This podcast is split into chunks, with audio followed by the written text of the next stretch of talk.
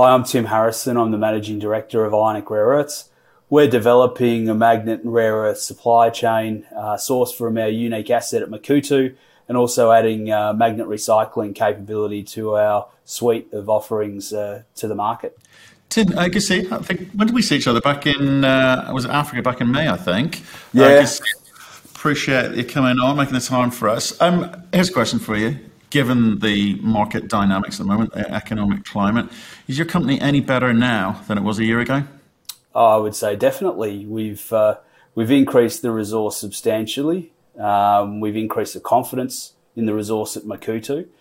Um, we've started a mining lease application process. We're getting close towards the, the completion of a feasibility study to support that mining lease application. We're close to completing our environmental and social impact assessment.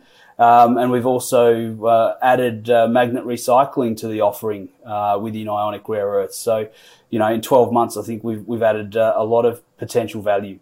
Okay, but you, your share price, okay, it's had a, a, a, moment in the sun briefly in the middle of the, middle of the year, but it doesn't seem to be moving. So something's amiss here. Is it the rare, rare earth sector? Oh, look, I think uh, across the rare earth space, there's, there's a lot of companies that are undervalued, given that uh, the reality is that the demand isn't going away. Um, if we look at the thematics around EV, um, offshore wind, you know, month to month, the forecasts continue to increase. Um, and if we look at the numbers now on, on the supply of magnet rare earths, you know, dysprosium and terbium appear to be in deficit now, and neodymium and praseodymium appear to be in deficit next year. So I think we're getting closer to the point where, you know, the penny is going to drop uh, on the supply chain. Right, but well, let's talk about that. that may be the case now, but are there a whole slew of rare earths companies looking to come online at the same time? Would that be affecting people's decision making here? Look, potentially, I think there's a lot of rare earth projects that have been um, have been evaluated and been sitting on the shelf for a long time. Um, they also come with very hefty capital um, price tags to develop those projects. So, you know, we see Makuutu as being a low capital modular approach to get into production uh, and then from there grow uh, organically in time into increasing uh, magnet rare earth prices. Right, but you, it is a big project, and modular it may be, but you know you've, you've, got to obviously supply into market. So, have you been able to communicate clearly, articulate clearly to the market how you get your product into market, if there's a bar, and you know, if so, you know, you know, what do the margins look like? Oh, look, at the moment, there's a big buyer. That buys China. Um, we're doing a lot of work now in, in trying to work out an alternative supply chain to go downstream. Uh, but simply going and building a refinery or building Makuutu, then building a refinery, we produce oxides. Where do those oxides go? We have to find the right partner to convert oxides to metals, metals to alloys, alloys to magnets. So there's still a lot of work that needs to be done on that supply chain. Um, and I think that the modular approach that we're looking at at Makuutu enables us to grow into that organically. Right, but you need to be having conversations with partners um, around in terms of that that food chain. But you're also going to have to find funders, no matter how how small, who are happy with you selling into China. Because we've we've had conversations with groups who have positively been encouraged not to supply into China to be able to secure funding. So, h- how do you tackle all of that? Well, look, I mean, we're, we're focusing on, on alternative supply chains into Western markets. Um, that, that's been the focus of the company for the last 12 months. And, uh, you know, we, we have numerous discussions with varying groups, all have limit or developing understanding of the rare earth supply chain and what needs to happen. There's an education process that we're working through with those groups. Um, and we also need to, to probably work towards getting a mining lease application approved at Makuutu um, and some other activities to look at de-risking the project to be able to move that forward. Right. Okay. Well, look, I, I, guess you may or may not be having conversations in the background, which you can't tell us about. But so let, us let's, let's go back, let's go to the ground there. So, so, in terms of the mining license application, you've started the process. What does that actually mean? Does it mean you've got a bunch more work to do, or you've actually engaged with with government? So we've been engaging with government now for quite some time. Um, as part of that mining lease application, you know, there's a number of key inputs that are required to be submitted. Um, one is, a, is an economic feasibility study, which we're fin- uh, finalising at the moment. Uh, we're waiting on some key inputs. uh, to be able to finalise the, the FS. We're waiting on the approval of the environmental and social impact assessment.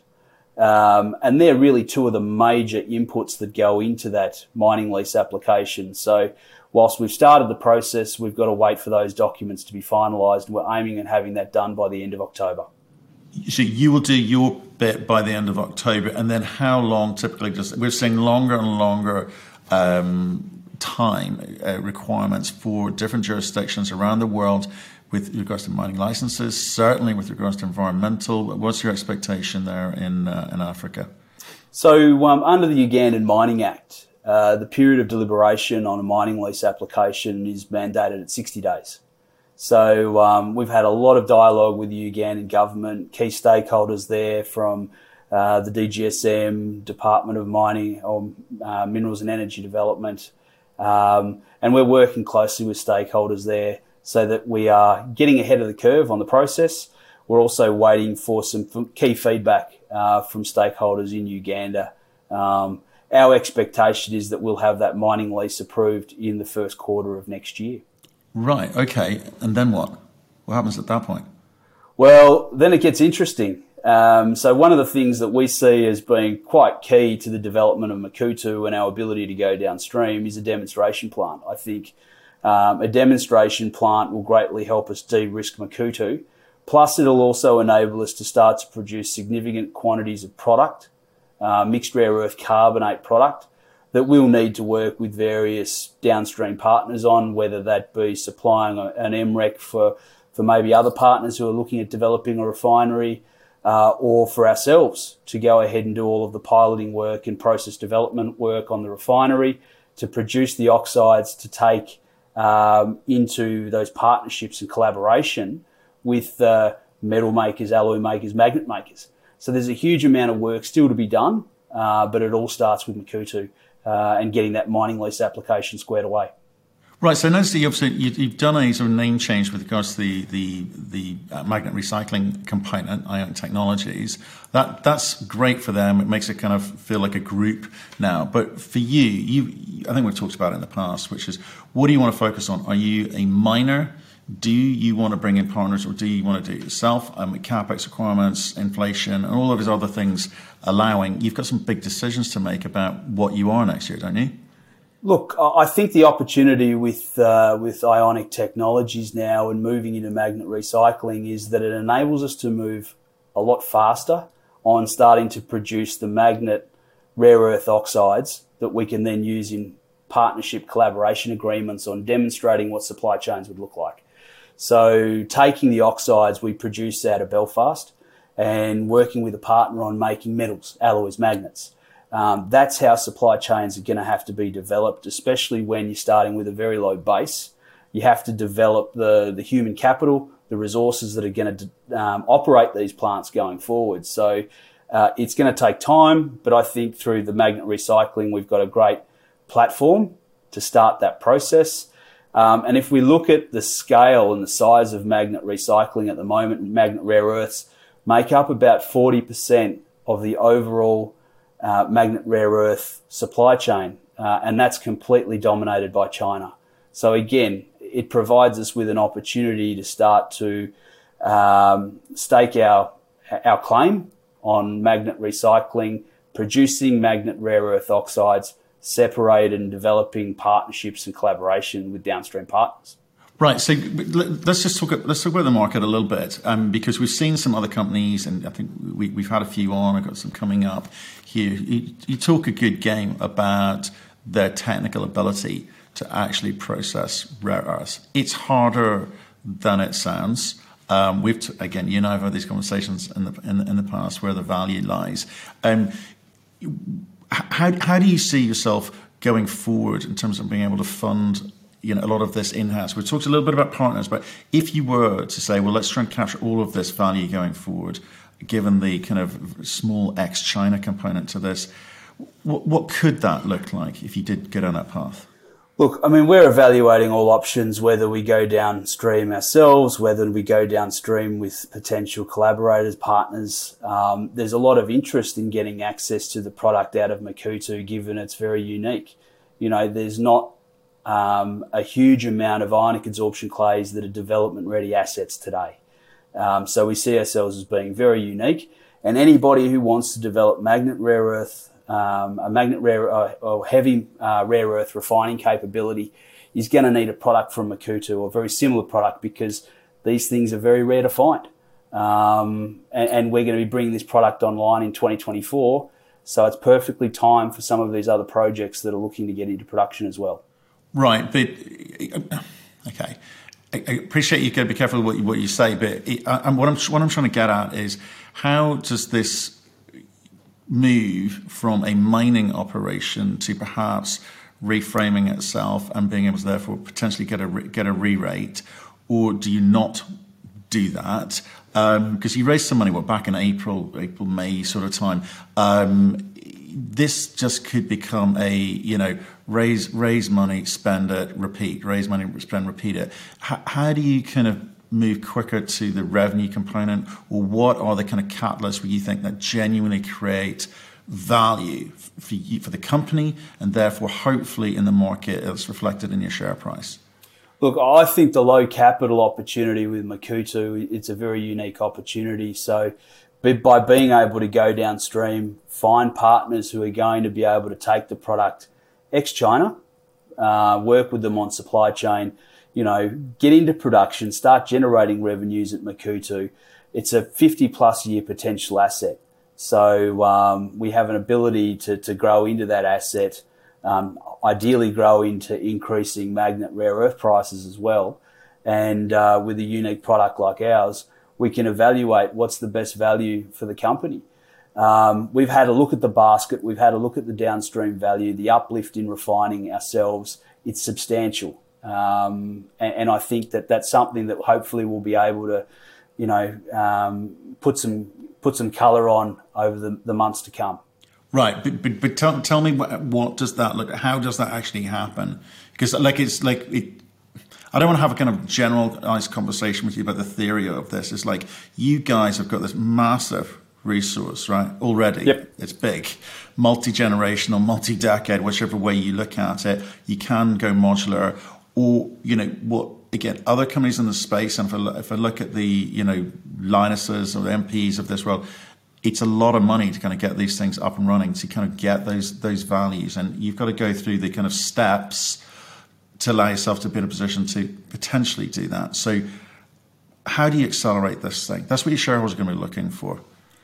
Look, we're doing a lot of work with the downstream. I think in by being able to demonstrate the value of the downstream, it creates a, a great opportunity for us to not only fund the downstream but the upstream. Because in order to get this unique product, let's say for example, there's a government who wants to develop a strategic stockpile of heavy rare earths. Where are they going to get it from?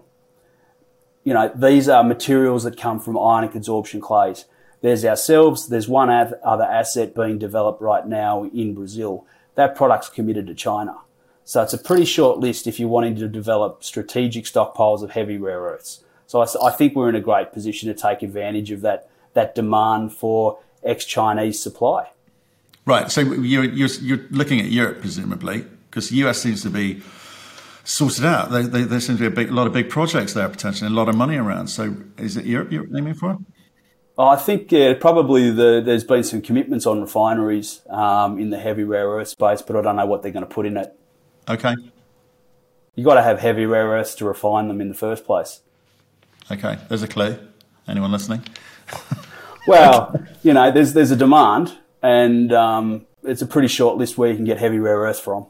Right, and just remind. I know again we've had the conversation in the past, but people who, who won't go back and listen to that, you know, ex- explain the difference between the lights and the heavies and the significance of the heavies. Okay, so um, I mean, from our point of view, classification of light rare earths is, is lanthanum, uh, cerium, uh, praseodymium, and neodymium. Right, so they're commonly available from hard rock projects.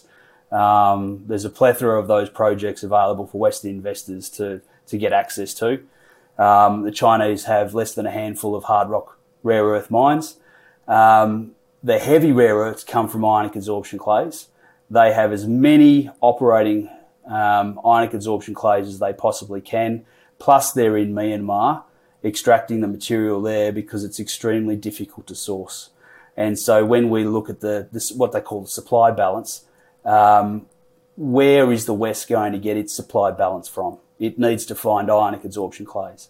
And so I, I think again, a great opportunity for ionic rare earths with a very unique asset at Makuutu into a market in both Europe and the US that uh, needs that product and is prepared to pay handsomely for it. Right, and when you say pay handsomely for it, what, the, what is the market doing at the moment in terms of pricing? Well, rare earth pricing's been off uh, since some of those peaks earlier this year. I think we've seen probably our basket price depreciate by around about 30 to 35% since the peaks in February. Um, but when we look at the forecast pricing, it's still extremely strong. I mean, you know, looking at our basket, some of the pricing out to 2030 uh, to 2035, basket pricing of, you know, effectively double what it is today. So there's substantial upside in the, in the basket uh, in the long term. And that's driven by demand for the magnet rare earths, but also demand for, for heavy rare earths. Um, the requirement to bring on new supplies of of dysprosium and terbium are absolutely critical for the development of permanent magnets. Uh, and with dysprosium and uh, both dysprosium and terbium in deficit right now, without new mines coming online to supply those materials into Western governments, find it very difficult to see how these targets are going to be achieved for net zero carbon um, on EVs and offshore wind. Right, but isn't that part of the, the historical issue with rare earths? Is this kind of erratic nature of, of the of the pricing, and you know, it's it's also very hard to um, sort of track and get some sort of view what sustainable pricing might be, even given the kind of supply demand fundamentals that you're saying. So, d- does that make bankers nervous? Does it make funders nervous in the conversations that you may be having with them? Oh, I think there's a lot of um, opaqueness about the rare earth market, full stop. So, you know, looking back, yes, there's been a lot of uh, price spikes and uh, potentially manipulation on rare earth pricing. But the reality is the world needs more magnet rare earths going forward to develop all the EVs and offshore wind that governments have committed to. So unless there's some sort of secret stash of uh, NdPr or DyTb out there, um, good luck. Okay. How's, how's money at the moment for you? Oh, look, we're still sitting on quite a substantial amount of the money we raised earlier this year. So, uh, yeah, we've got um, enough funds there to be able to work through the mining lease application and, and push into the demo plant next year, plus also uh, the demo plant for, for ionic technologies on the magnet recycling and a few other things we're looking at. So, no, we're, we're in a good position at the moment to, to hopefully add a lot more value um, over the next six to 12 months. Right, just on ionic technologies, um, I mean, it's kind of it's kind of like small beer at the moment. But what's what's the hope and the potential for that thing? You know, it's got to it's got to get bigger to be able to kind of create some value for you. The technology bit's great, but how do you make money from that, and how do you realise that value? Well, when you look at the current uh, landscape with regard to magnet recycling, you look at the numbers. Um, I was going through some some Wood Mackenzie numbers uh, over the last couple of weeks 40% of the current magnet rare earth supply um, comes from recycled material, 99% of that from China. Now, the Chinese have done a great job at building that network, the supply, getting that back into China. But what we've seen over the course of the last few years, Western governments are very acutely aware of the, the requirement for secondary processing of rare earths. And so we're looking at modular recycling of, of magnet uh, of magnets to be able to chemically and hydrometallurgically extract the rare earths back out to a, uh, a high purity oxide form, where we can then deploy that in you know high intensity magnets going forward. Those magnets are potentially going to change in composition. We want to be a partner with uh, with metal makers, alloy makers, magnet makers going forward. So I, I, think it's it's very hard to gauge how big the magnet recycling uh, could be, uh, but what we do know is it's going to get a lot, but uh, it's going to get a lot larger. Right, but, but, answer the question about how do you make money and how do you raise the capital? You, you look to partner with or work with you know battery recyclers or battery manufacturers potentially, but how do you make money? What was the model that you're going to employ? Licensing? Uh, well, licensing, royalties. Um, there's a number of ways in which we're able to extract value from the technology, uh, but ultimately it's the value of the oxides themselves. So uh, being able to work with supply chain partners on being able to get access to the spent materials in the first place, work with metal makers, alloy makers, magnet makers on being able to take that waste material back into the supply chain, deliver them the high purity oxides that they want to make the metals and alloys going forward. Um, I think there's there's substantial value that will be created in that in that market because the reality is that these metals are only going to get more difficult to source going forward, which would naturally imply that the prices are going to have to go up. Right. So, okay. So it's down to you to kind of go and have those conversations, get contracts, or you know, and there'll be different types of contracts. I, I suspect you available to you. Um, that's a very different job from the mining component. There's a kind of gap. You're sitting at kind of either end of the spectrum. How do you close that gap, or is there a point at which you spin out the technology bit and it becomes a subsidiary, or wh- how are you thinking about it? I look, uh, all options are on the table at the moment because we see the ability to pick the technology up and deploy it globally. I mean, there's appetite for this technology in North America, in Europe, in Asia, um, uh, and India. So there's an ability for us to look at partnerships. Uh, but you know, talking about you know the two ends of the spectrum, in between is actually the, the, the, rare earth refining, the separation refining technology, which we've been developing as well. So we are looking at that fully integrated supply chain, uh, the ability to add value all the way through the um, you know the, the the value addition from an, a mixed rare earth carbonate product produced at Makuutu um, to ultimately a, a, magnet or a value added component but then why only process it once when you can process it time and time again for many years to come? Okay, so JP Morgan said on Friday the market is at or near bottom. Stocks are oversold. There are some bargains out there. So I'll ask you again um, you believe this company is a better company than it was a year ago, but does it constitute good value today? Oh, I would say, given the value or the, the, the de risking activity that the company has done over the last 12 months, um, given the addition of ionic technologies, um, I would say that we're a significantly better company today than we were 12 months ago. Um, and from that, you know, ideally, uh, a more valuable company. So um, it's now about execution and being able to get the mining lease application submitted at Makuutu, get a mining license um, awarded in Uganda, and be on that path to production at Makuutu.